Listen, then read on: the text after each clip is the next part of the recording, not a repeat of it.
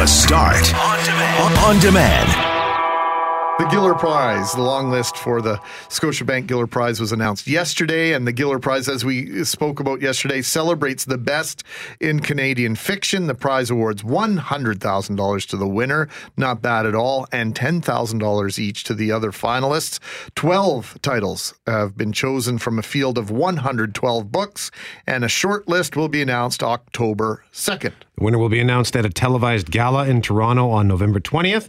And to tell us a little, about some of the nominated books that are a bit off the beaten path. We're joined by Chris Hall, who is co owner at McNally Robinson. Uh, by the way, I should just very quickly point out you're getting a new location soon at the Forks? We are, yeah. That's uh, We've let that cat out of the bag. We're.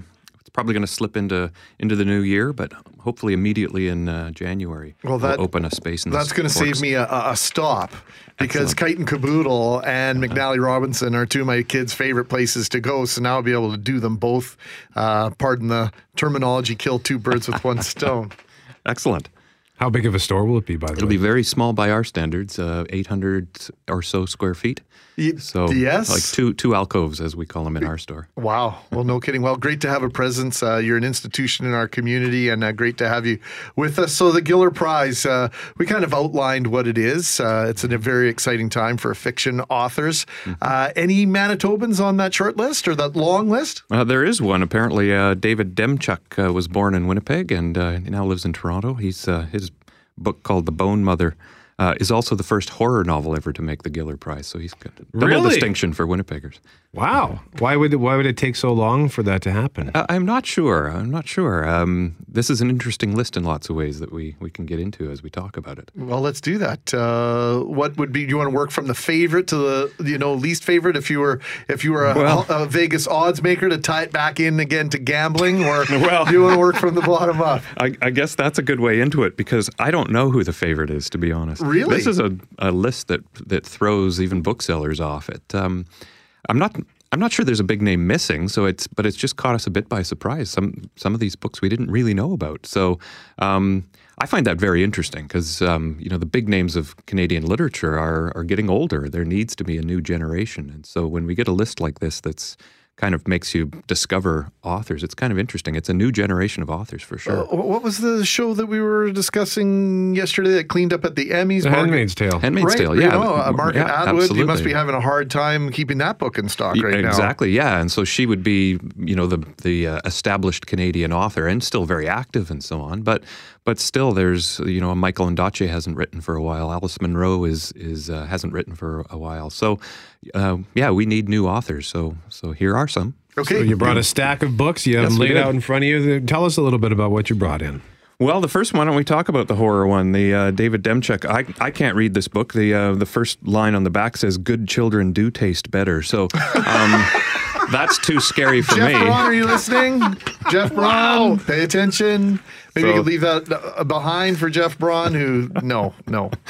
Uh, so it's kind of an old-fashioned uh, fairy tale, is uh, is what I understand, uh, set in uh, the border of Romania and the Ukraine, and I guess the the um, mythical creatures of that area are all are are kind of losing their territory, though, as as civilization encroaches, they're being squeezed down into a few villages, and I guess this is kind of their last stand. So. Okay, that sounds interesting. What's but the name the, of that one again? That uh, one's Chris? called the Bone Mother. The Bone Mother. Okay.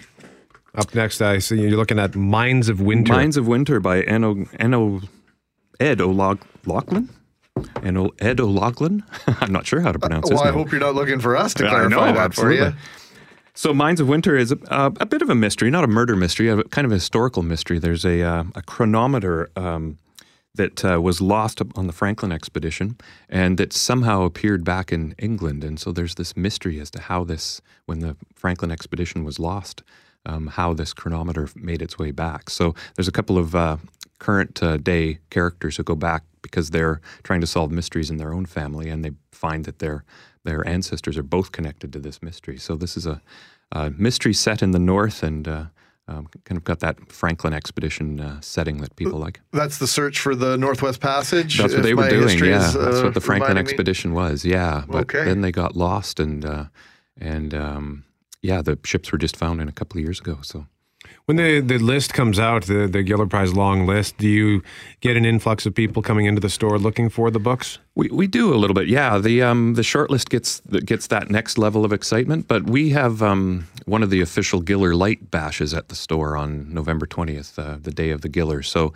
so we sell tickets for a dinner, and uh, and we have uh, an advocate for each book who who uh, says their their piece about why the book they read should win, and uh, and then they watch the telecast uh, for for the the last hour of this event. So we're we're an official Giller Light location. So when we when the long list announces, we get started uh, setting up displays and letting people know tickets are available and uh, and so on. So so for us, we, yeah, we make a big deal. I I like long lists and then short lists because it's a really artificial thing to pick up the best book in Canada for a year. I mean, it, what a subjective decision that is. So, Of course. So yes, one gets chosen, and that's all exciting. But really, these short lists and long lists are full of great books. And my recommendation is always that if you if the winning book doesn't appeal to you, read something from the short list. Just pick up a book, and whatever whichever one appeals to you, you've got a good book.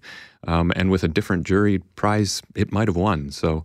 Um, so yeah, I, uh, I I like celebrating long lists and short lists. I think we acknowledge with the Academy Awards and with the Emmy Mm-hmm. Awards and these other award shows when they put out their nominees, right? It is really a refer- it's reference material for those of us that are kind of thinking, well, what should I be going to see at the Mm-hmm. Sure. theater Yeah, next, and yeah. and uh, what should I be watching? And this is obviously a similar situation. What else have you got and brought for us, uh, Chris? Before we have to let you go, Well, the third one is uh, maybe the most established author, and maybe we could call her the favorite. Uh, Eden Robinson is, uh, is her fourth uh, fourth novel, um, "Son of a Trickster." It's called, and it brings in uh, um, some of the native mythology into uh, into the lives of current day characters. So, so the uh, the main character Jared uh, is probably a trickster figure. So, um, so you don't know what's exactly what's going on in there. It's a real mishmash of a of a story and lots of fun, but dark and yeah, lots of elements to it. So uh, maybe I'll call that the favorite. I How's used to have a boss who used to say, "Mackling, you can't trick the trickster."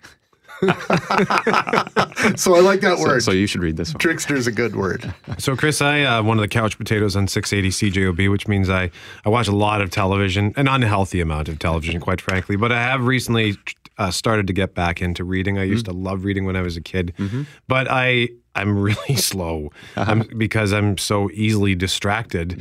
Do you have any tips on how I can shut the outside world out, or at, at the very least, shut my the, that part of my brain down so I can just enjoy a book? I, I think it takes practice um, when you, you get back into reading. I think you just you have to stick with it until it starts to become something you look forward to and something that that really works for you.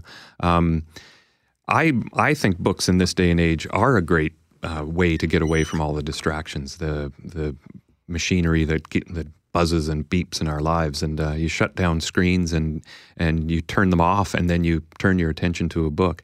But I, I think the first time you pick up a book after a long time, you're not going to be used to it, and and so it it, it takes practice. I think you just stick with it and and find some good books that take you away and. Uh, and then the more you do it, the, the the more you enjoy it. I think. It's interesting that uh, we thought that the you know the the physical book might disappear forever with the advent of these readers and of course our digital devices. But that's one of the common complaints about using a digital device is Yeah. then all of a sudden uh, I can kind of flip from the book that I'm reading to my email to my Facebook to my Twitter uh, with the press of a button, and so people are in fact doing exactly what you said. Right? They're putting Absolutely. the digital devices aside and picking up a physical book again. And it's Yeah. great to see. Yeah, books are the, one of the few ways we have left to really get a deep, immersive experience to really shut the world off. Um, because yeah, they don't they don't interact with the rest of the world while you're reading it. So yeah, Chris Hall is co-owner of McNally Robinson. Unfortunately, we're out of time, but thank you so much for coming in today. We Well, very thanks so much much for having appreciate it. The Start on Demand is available on Apple Podcasts, Google Podcasts, and anywhere you find your favorite podcasts.